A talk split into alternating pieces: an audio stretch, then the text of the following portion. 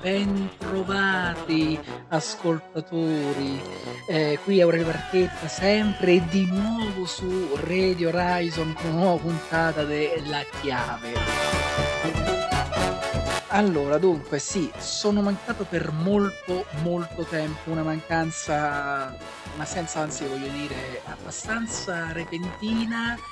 Ci sono state ragioni molto, eh, molto gravi per questa mia assenza, soprattutto, soprattutto personali, scusate, personali e... Mh, e anche e soprattutto anche di carattere di feedback, che ve ne, ve ne parlerò um, a breve. Allora, dal punto di vista personale, che cosa, che cosa mi è successo esattamente per essere sparito così tanto tempo? Beh, innanzitutto è successo una cosa abbastanza pesante eh, all'università. Dovete sapere che io dovevo, dare, dovevo discutere la tesi a dicembre, eh, dicembre duemiladiciannove, e il mio, il mio relatore, eh, la, mia professor- la mia professoressa relatrice, mi ha letteralmente accannato verso la fine di novembre dicendo che la tesi che avevo già cominciato a spedire tra agosto e settembre con tutto il materiale di analisi, ed ero già arrivato a quattro capitoli di analisi eh, più conclusione, dove mancava soltanto l'introduzione e completare, diciamo, più o meno la bibliografia, però praticamente la tesi era praticamente completata. Lei era completamente sparita e io mail su mail, lei mi rispondeva sempre con quattro cinque settimane di ritardo. Siamo arrivati a la metà di ottobre che già diceva che bisognava correggere delle cose, allora io ho detto vabbè, fa niente, ok, possiamo correggere, tanto il tempo c'è. Arriviamo a novembre che dice no, cambiate completamente tesi, ho trovato un altro relatore. Vuoi una cosa, vuoi un'altra, siamo arrivati che a dicembre non sono riuscito a farla questa maledetta tesi, avevo provato per, per febbraio, ci ho provato più che altro seguendo le stesse linee guida che lei, eh, questa professoressa, mi ha dato, dicendo poi che mi ero inventato tutto quanto, che praticamente non avevo le, le, le fonti esatte, che praticamente era un lavoro che dovevo fare come diceva lei e non un lavoro come diceva lo studente, cioè lo studente doveva ripetere quello che era scritto sui volumi.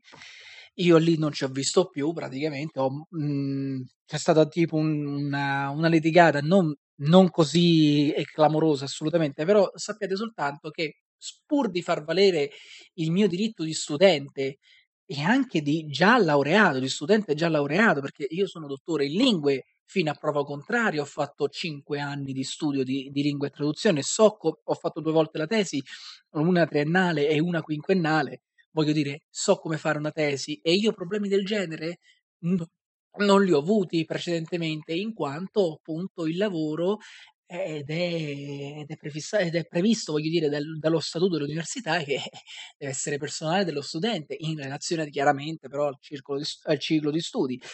La professoressa relatrice non era d'accordo, bisognava ripetere quello che diceva lei nel suo stesso libro di cui non ricordava neanche che cosa aveva scritto, e questa è la cosa più eh, divertente. Ci sono stati problemi, cioè praticamente lei mi ha letteralmente sbattuto fuori dall'ufficio e davanti a tanti altri studenti, in un modo veramente che non so neanche come spiegarvi che razza di figura mi sono sentito, non tanto per essere sbattuto fuori quanto per il fatto che dico, cioè, non è possibile, siamo nel duemilaventi, sono stato uno studente qui per sette anni di fila, ripeto, per una triennale di lingue, per una quinquennale di lingue, adesso per altri due anni di scienze della politica, e tu che fai? Soltanto perché appunto voglio far valere quello che sto dicendo, senza neanche essere, cioè chiaramente, perché eh, uno potrebbe dire eh, vabbè, ognuno pensa di essere l'eroe nella propria storia, sì, questo è vero, eh, questo è vero, ma in, que- ma in questo caso è ancora più vero, perché posso garantire che io, anzi ho,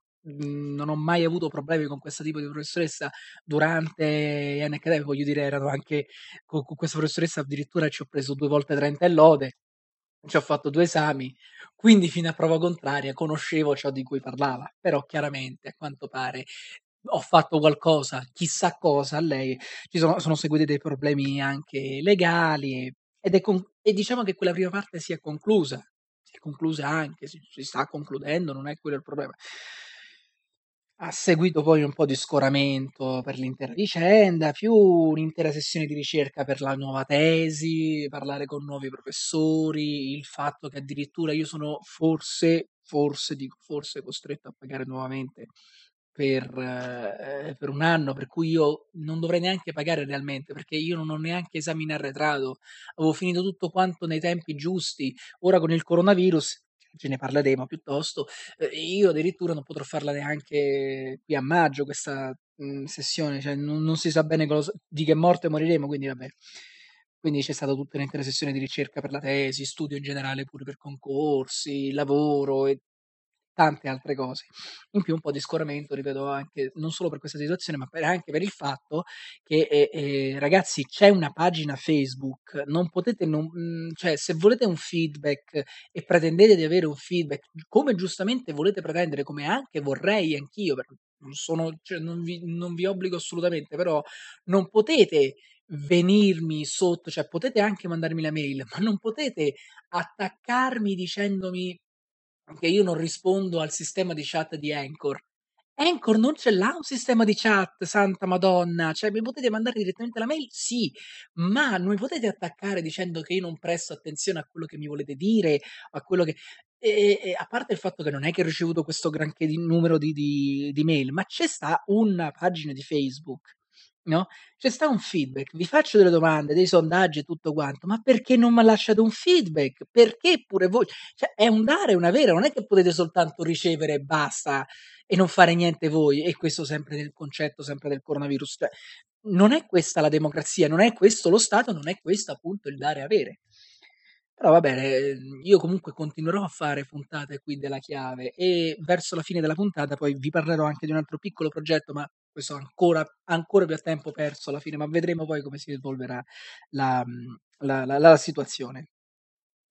Allora, dunque, ehm, io direi di partire subito eh, e parlarvi di quello che sta succedendo in questi eh, giorni.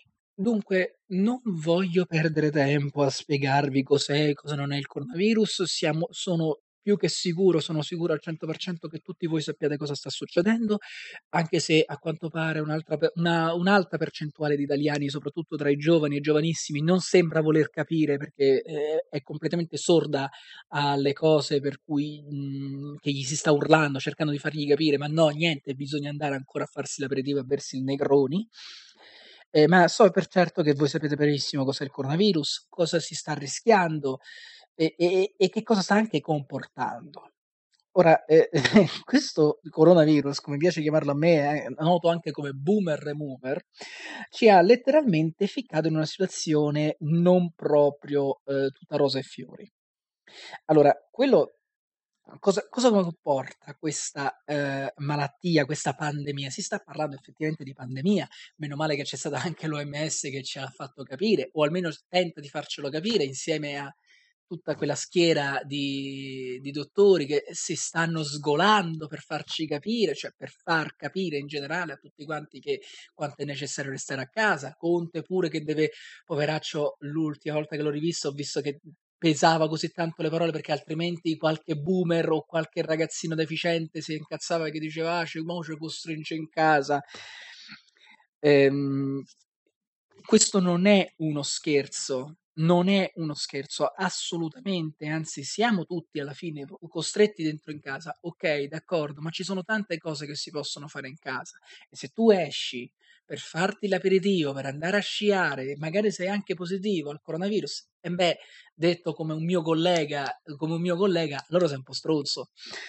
Cioè, cosa significa essere isolati? Questa procedura di isolamento non è una detenzione forzata, né tantomeno un atto fascista in sé, bensì è un atto di prevenzione, perché si dice sempre, non è un caso che si dice prevenire è meglio che curare. Allora, dunque, prevenzione di cosa? Appunto per, affinché questa malattia non degeneri, e invece a quanto pare la gente sta continuando imperterrita nel voler sciare, ad aggregarsi, ad stare in giro, a cacare il cazzo, così a permettere a una malattia deficiente come il coronavirus, cioè perché è un raffreddore abbastanza forte da uccidere una persona anziana, ma comunque molto infettiva e fastidiosa, invece no, noi vogliamo continuare. Va bene, ma Mm, polemiche a parte, eh, cosa, cosa Cosa comporta questa malattia, questo, eh, questa scelta drastica di, di, di, di chiudersi in casa, di frenare completamente la scuola, le attività e tutto quanto? Beh, allora, innanzitutto c'è sicuramente un valore, si va a creare un valore sociale differente, si va a creare uno scompenso sociale, c'è un impatto sulla vita quotidiana. Un impatto sì sulla vita quotidiana, ma c'è, c'è da dire che però mh, era, c'era anche da aspettarselo. La gente che veniva a dire, e questo succede anche dove abito io, cioè qui mh, nella provincia di Viterbo, che veniva a dire eh, ma tanto se succede succede, mh, è un atteggiamento cretino dal mio punto di vista, ma andiamo per gradi. Allora, mh, da un punto di vista sociale sull'impatto della vita quotidiana e anche quindi sull'impatto politico, cosa ci ha fatto capire questa, ehm, questa, questa pandemia? Anzitutto quanto in realtà eh, debole sia la coesione interna e anche e soprattutto la fiducia nei governi, perché quello che accade qui in Italia, dove ci sono dei pazzi dementi che vanno in giro magari pure raffreddati o col coronavirus, cioè appunto malati, aff- ehm, positivi al coronavirus, se ne vanno in giro bel belli, capito, a cazzeggiare, a far baldoria. Ora, io non sono uno di quelli che crede negli untori o, so- o tantomeno crede a queste mh, cavolate qui, però posso garantire che come c'è il crimine appunto per chi, ha, per chi è positivo all'acca i vu, che non dichiara di esserlo e va a fare sesso con un'altra persona in maniera non protetta e gli attacca l'acca i vu, per me la stessa cosa vale anche qui per le malattie, ma in generale c'è comunque una, un, un'omissione, c'è, un, c'è un'omissione, c'è anche una colpa. E quello che stanno facendo molte di queste persone, soprattutto i giovanissimi, dei, dei, dei giovanissimi dementi, dei giovanissimi dementi, tra i quali però comunque ci si mettono anche dei, delle persone più adulte, comunque dementi, che vengono che vanno a fare, sono colpevoli di questa sono colpevoli di, di, di questa di questa pandemia. Oltretutto, dal mio punto di vista, se vogliamo proprio buttarla in caciara, in patriottismo e anche in nazionalismo, allora vi dico che voi siete dei traditori della patria, che non date retta a quello che vi viene detto dal governo o dallo Stato. E allora, santa Madonna, cioè, in una situazione del genere che fate? Fate l'opposto. Non ha senso quello che fate, non è ribellione, è cretinaggine. Non è, non è ribellione, ma, ripeto, è cretinaggine. Ora, ehm, come ho detto, dal punto di vista sociale e politico quindi si è creato questo problema, ma ha, ha anche eh, svelato alcuni, mh, alcuni tessuti sociali già ben logori, già, logori già da, da molto tempo, e che ora ci è palese più che mai in questa situazione di pericolo, in questa situazione di emergenza. Allora, pensiamo a, all'Europa, poi per, parleremo anche dell'Italia. Ah, l'Europa è un grandissimo progetto, un fantastico progetto dal mio punto di vista, che però sta subendo la stessa sorte della storia italiana. Non è ben chiara, è nata, ma non ha ben chiaro il, la sua via, perché non se la vuole creare, perché ogni regione geografica, geopolitica che compone l'Europa nella sua totalità si comporta esattamente come una di quelle regioni del milleottocentosessanta, milleottocentosessantuno milleottocentosettantotto italiane, per il quale magari c'era eh, la, la volontà di non ascoltare il, gover- il neonato governo italiano, la Repubblica italiana, voglio dire, monarchia, scusate, la monar- di non voler ascoltare l'Italia, di non voler ascoltare i nuovi padroni. O poi soprattutto, ecco, c'è, c'è anche il, un odio campanilistico schifosissimo all'interno stesso della, dell'Europa, cosa che non dovrebbe neanche più esistere, perché l'Europa è nata proprio per merito sulle ceneri, appunto, di, di quell'odio che era, che era, mh, che era divampato anni e anni fa, nella seconda, che poi era sfociato poi nella seconda guerra mondiale, perché a causa di un odio deficiente, di un odio, di un odio monco, di un odio anche e soprattutto ingiustificato. E, e abbiamo creato l'Europa, e ancora gli europei non ci sono. E beh, ma come possiamo anche pretenderlo se abbiamo l'Italia e ancora non ci sono gli italiani? Ma andiamo, ripeto, per gradi. Ecco, l'Europa è un grandissimo progetto, come ho detto, che in questa situazione di emergenza non sta facendo assolutamente nulla. E non è il discorso nazionalista che dice l'Europa che fa, e Renzi che fa, e il caffè dove sta, cioè non è, non è questo il discorso, il discorso è molto più a lungo termine dal mio punto di vista. Abbiamo un'unione monetaria, perfetto, e poi si può basare soltanto sull'economia? No, e arriviamo sempre allo stesso discorso, perché praticamente non c'è una prospettiva comune. Dov'è la Commissione di Sanità Europea, per esempio? In questo caso, ma meno male che c'è l'O M S, perché se non c'era l'O M S era anche peggio, la, eh, l'Organizzazione Mondiale della Salute. Però la Commissione di Sanità Europea dov'è? L'esercito europeo dov'è? Perché gli stati fanno, eh, gestiscono la sanità per cazzi propri, ognuno in un modo, un altro in un altro, e poi si prendono per il culo l'un l'altro, chi fa i tamponi, chi fa l'altro, tutto quanto, e si rompono i coglioni a vicenda. Dov'è una commissione di sanità europea? Ci sono soltanto le commissioni monetarie, basta. Cosa significa tutto questo? E quel che è peggio è che queste commissioni monetarie sono anche politicizzate, ma ripeto, lasciamo perdere questo tipo di polemica. Dov'è quindi una commissione di sanità europea? Noi italiani, così come i francesi, così come gli spagnoli, portoghesi, tedeschi, austriaci, tutti, tutti siamo abbandonati fondamentalmente, siamo abbandonati nelle mani dei nostri stessi stati, che si comportano uno in un modo, uno in un altro. Per farvi capire la situazione, in Germania si sono chiusi, ok, in Italia ci stiamo chiudendo tutto quanto, è zona di quarantena, in Francia fanno le manifestazioni vestiti da puffi in piazza, con tutto il coronavirus che gira. Cosa significa questo? Non ha senso. Perché non c'è una regola direttrice, una direzione univoca nella quale ogni regione europea, ogni paese, ogni popolo, ogni bambino, ogni uomo, donna, anziano può guardare insieme a un altro verso questo orizzonte? Bellissima questa immagine, proprio la Radio Horizon, appunto il Movimento Orizzonte, che ne riparleremo anche in quel caso. L'orizzonte Europa che non esiste, è annebbiato dalle cazzate, dal fatto che ognuno non vuole lasciare il proprio orticello, non vuole condividere. Ma in una situazione di questo genere, benché dobbiamo restare a un metro di distanza l'uno dall'altro, è necessario cooperare, è necessario cooperare, ma non è soltanto nell'emergenza così, non è soltanto nell'emergenza monetaria, sempre è inutile, non si può più pensare di vivere in paesi, in mondi separati.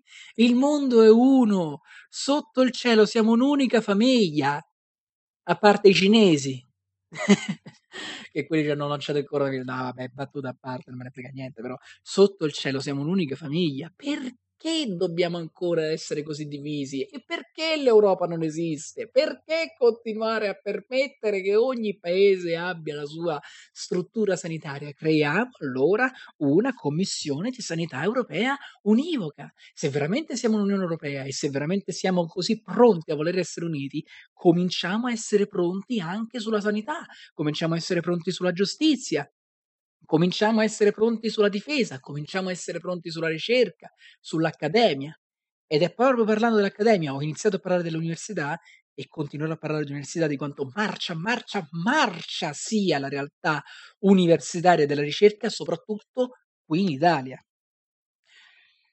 Con l'emergenza coronavirus ci siamo resi conto qui in Italia di, eh, prima di tutto, di, ci ha fatto capire il coronavirus quanto abbiamo mortificato la sanità. Mm? Perché abbiamo mortificato la sanità? Beh, allora, innanzitutto stamane mi è passato sotto gli occhi il, ehm, il post di una, di una di Acqua Pendente, una, una pazza scatenata, una pazza furiosa, eh, che era incazzata nera con il governo perché ha pubblicato, perché qualcuno, un biologo giustamente, ha voluto pubblicare una cosa che dice: guardate che è pure merito dei biologi se c'è di mezzo la ricerca sui virus. Sì, sì, lo sappiamo tutti quanti. Ma cosa cazzo c'entra con la situazione in cui ci ritroviamo? Perché ognuno deve pensare: oh, guarda che merito anche della mia gilda e del mio gruppo di interesse. Ma vaffanculo! Allora a questo punto io ti rispondo: vaffanculo, vaffanculo. Perché, perché devi piagnere, devi fare sto piagnisteo per avere il tuo momento di gloria? Ma fallo e basta! E la gloria arriva per tutti se lavoriamo tutti insieme ed ognuno fa la propria parte. E invece no, e invece no. Tra parentesi, questa quesiana va, a fare, pu- va pure in giro a cagare il cazzo, a fare i festini, ma vaffanculo, va. Ma chi cazzo sei, dai, ma sei una demente. Ah, figlia mia, sei biologa, ma sei demente. Come hai fatta a entrare in biologia, allora?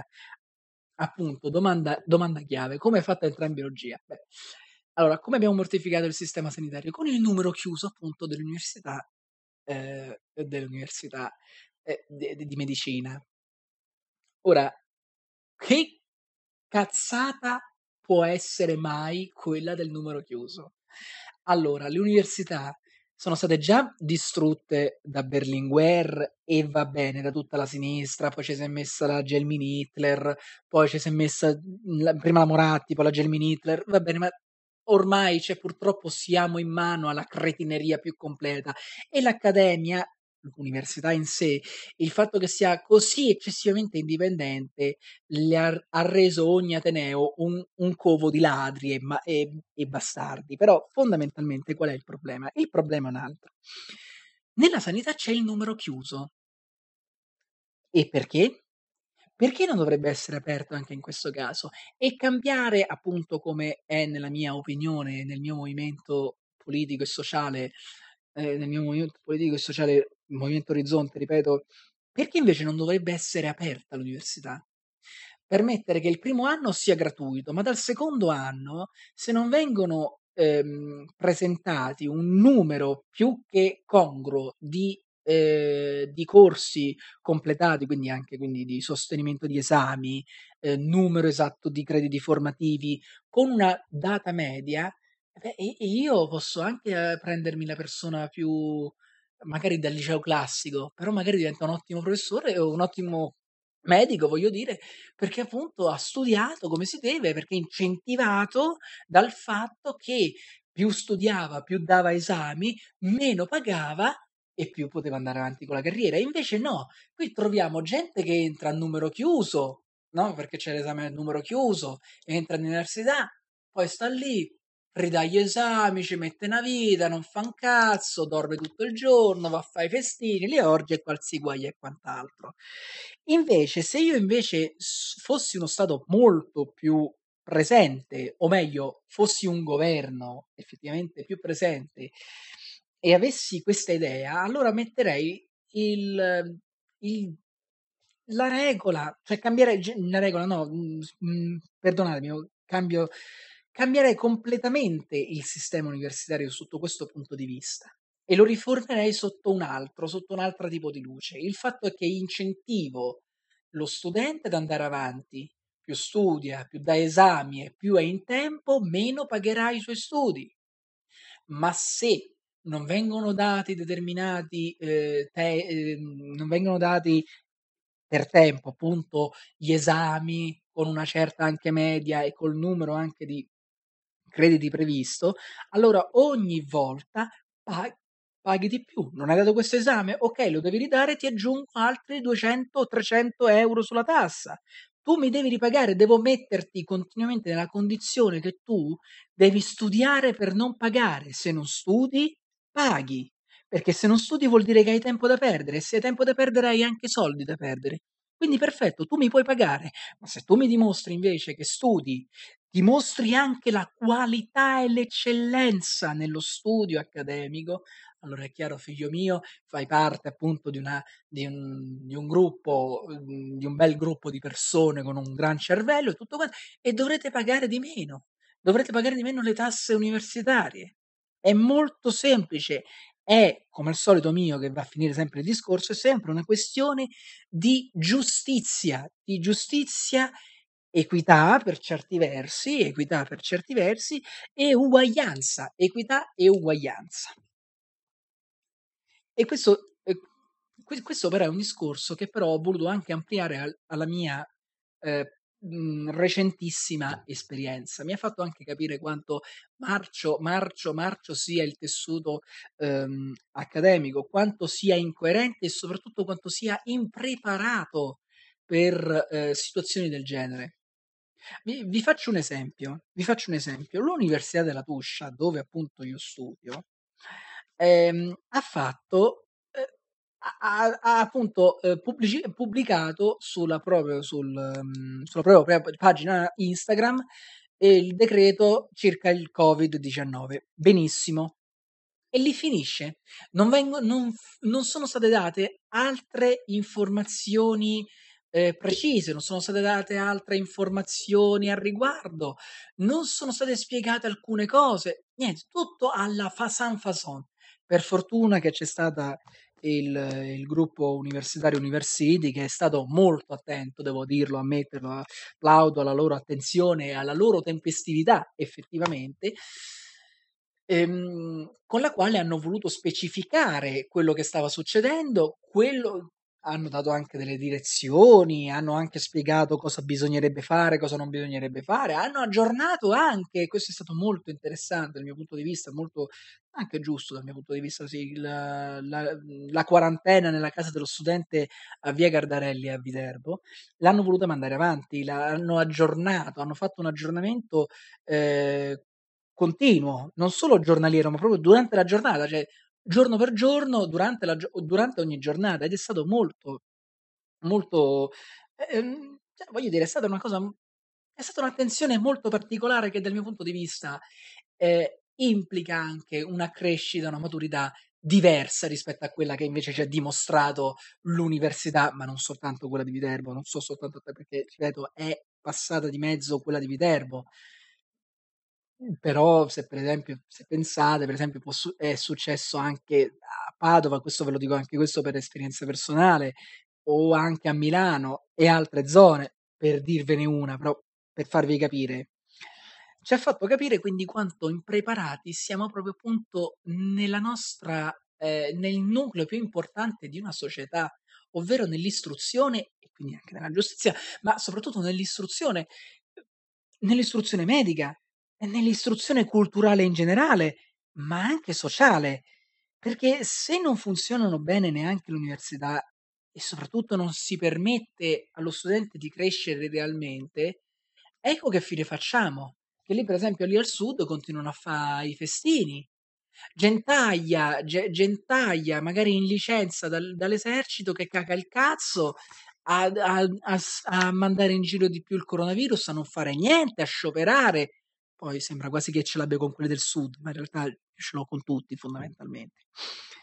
Però cioè, tutto questo è un insuccesso chiama insuccesso. Se si parte direttamente da un'istruzione misera, povera, monca, anzi, ecco, chiamiamola così, è un'istruzione monca e anche miope, monca e miope, prima al liceo e poi a, al coronamento di un'intera, eh, di un'intera vita magari di studio o accademica, e ci ritroviamo per esempio appunto all'università che è a questa maniera, e beh, figli miei, è chiaro che siamo destinati a essere uno zimbello tanto per noi stessi quanto anche per l'Europa, ma non è soltanto nel caso italiano. Il caso italiano, ripeto, è perché ci troviamo, ripeto, nella nostra realtà, però posso garantirvi che anche in Europa non stanno scherzando.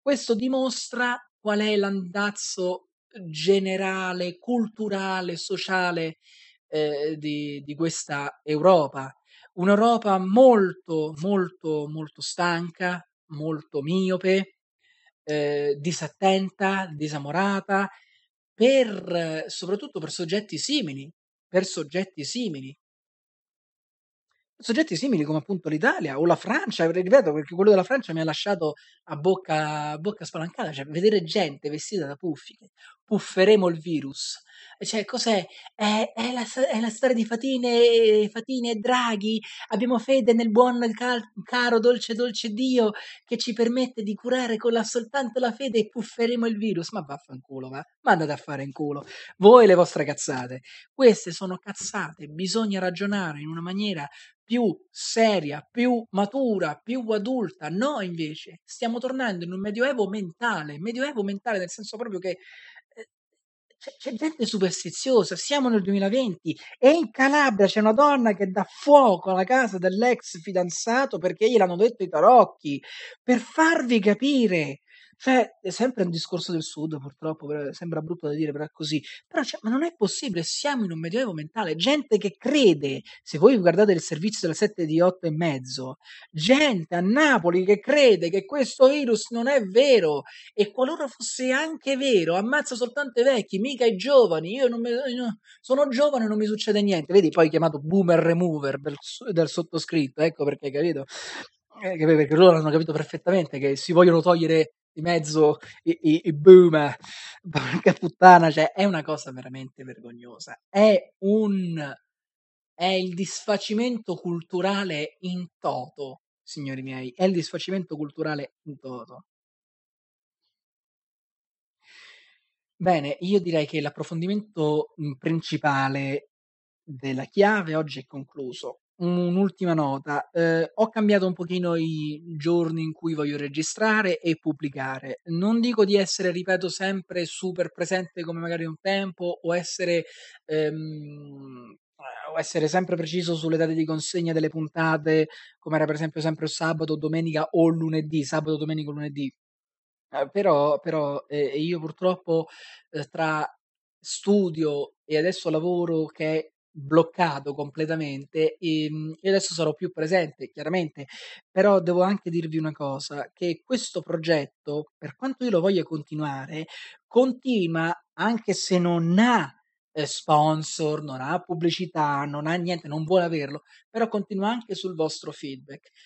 Quindi eh, ragazzi miei, ascoltatori, folks, per favore, se volete un feedback anche da parte mia o voler discutere, c'è quella cazzo di pagina Facebook su Radio Horizon che potete consultare, e ci sono anche la sessione discussione. Volete che vi creo il gruppo? Creeremo un gruppo, ma fatemelo sapere, siate anche voi attivi, perché altrimenti, benché questo sia un podcast, anche, anche per definizione è comunque una, una eh, eh, eh, eh, non è una discussione a un, a un unico senso, a senso unico voglio dire, c'è anche più di un canale comunicativo, si può parlare a più modi, a più riprese, non posso essere anche solo esclusivamente io che eh, vincito, cioè se vi sentite ehm, interessati a, dare, a dire la vostra, potete farlo, scrivete sulla pagina Eh, scrivete sulla pagina Facebook, mi va bene anche le mail che, ripeto, impero punto di carta chiocciola gmail punto com, potete mandarmela tranquillamente le mail,